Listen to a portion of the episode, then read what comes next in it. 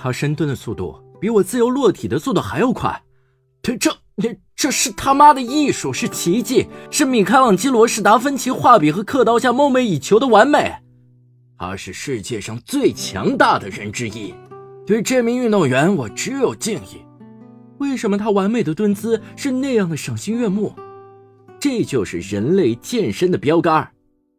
这些评价是不是很眼熟？在最近的东京奥运会里，一名裁判员向外国的举重选手索要签名，引起关注。军神吕小军进入了大众的视野。就火爆程度而言，可以说相较于我国的后知后觉，吕小军在油管上截至日前的单条视频最高播放量高达四百多万，可见他在外网的受欢迎程度。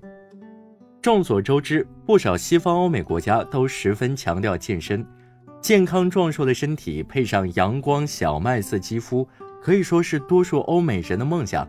而吕小军的身材满足了他们对身材的全部幻想，并冠之以“绝世美人”“路上美人鱼”等的称号。那么，就在吕小军称霸外国健身圈时，我们火的是怎样的美人？前段时间炒得沸沸扬扬的白幼瘦，大概大家都还有印象。优衣库的名声连带受损。成人试穿优衣库，并以此为审美标杆。好在这个风波已经过去了，但还是不难看出遗留下或者说展示出的一些畸形的审美标准。在关于男性的大众审美标准里，我们要承认的是，多数韩流明星、日系小生还是很多人的心头好。而我们打造出的明星，或多或少的与当下我国的造星工程体系不完善有关系，也多数是偏向以瘦为美的。还有小奶狗什么的，至于例子比比皆是，就不多举例了。这些可能还与历史有些关系。除了唐朝有过一阵儿体态丰盈为美的潮流，多数还是以柔软细腻、面如凝脂、樱桃小口诸此之类的。达到极致的应该是宋朝，女性要文弱清秀，男性的细腰由于皇帝的审号，甚至影响官图等等。有时候吧。历史总是惊人的相似。现在来看，吕小军在国内的不火，也倒还有其合理之处。相比在许多西方国家，更多的审美潮流偏向健康的壮硕美。比如在美国，有肌肉健壮的男子会更加吃香。从电影里就可以浅显地反映出来，美国人对橄榄球运动的热爱。在《校园风云》里，大卫就因为橄榄球获得了奖学金。怦然心动，朱莉喜欢的那个小男孩也是有腹肌的。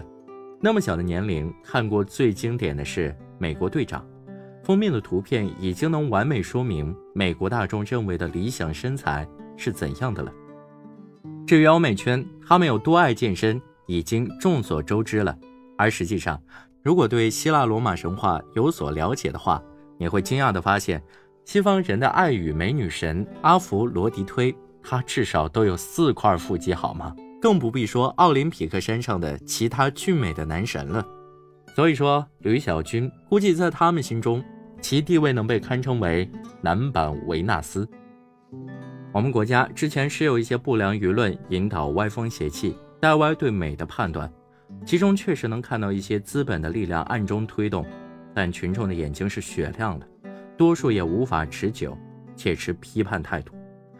但目前来看，在全民健身意识这一大方面，我们相比西方仍略有不足，在美的认知里仍带有些许偏见，还是多少强调以瘦为美。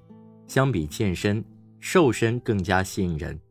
部分人就算健身也为了瘦身，但是二者终归是两个不能完全匹配的概念。我们真的那么相形见绌吗？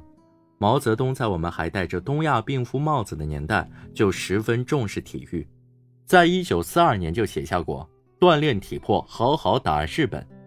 而新中国成立后，题词发展体育运动，增强人民体质等。现今主席习近平也提倡推动全民健身、体育强国事业。而就在一九年阅兵仪式上，中国军人挺拔有力的躯干，向世界展示了中国人的力量与魄力。二一年奥运会，中国金牌总数三十八枚，世界第二。看看那些奥运健儿们，哪个不是力量与美的展示？而相比部分流量明星吕小军那样，我才看到男子汉该有的气概美。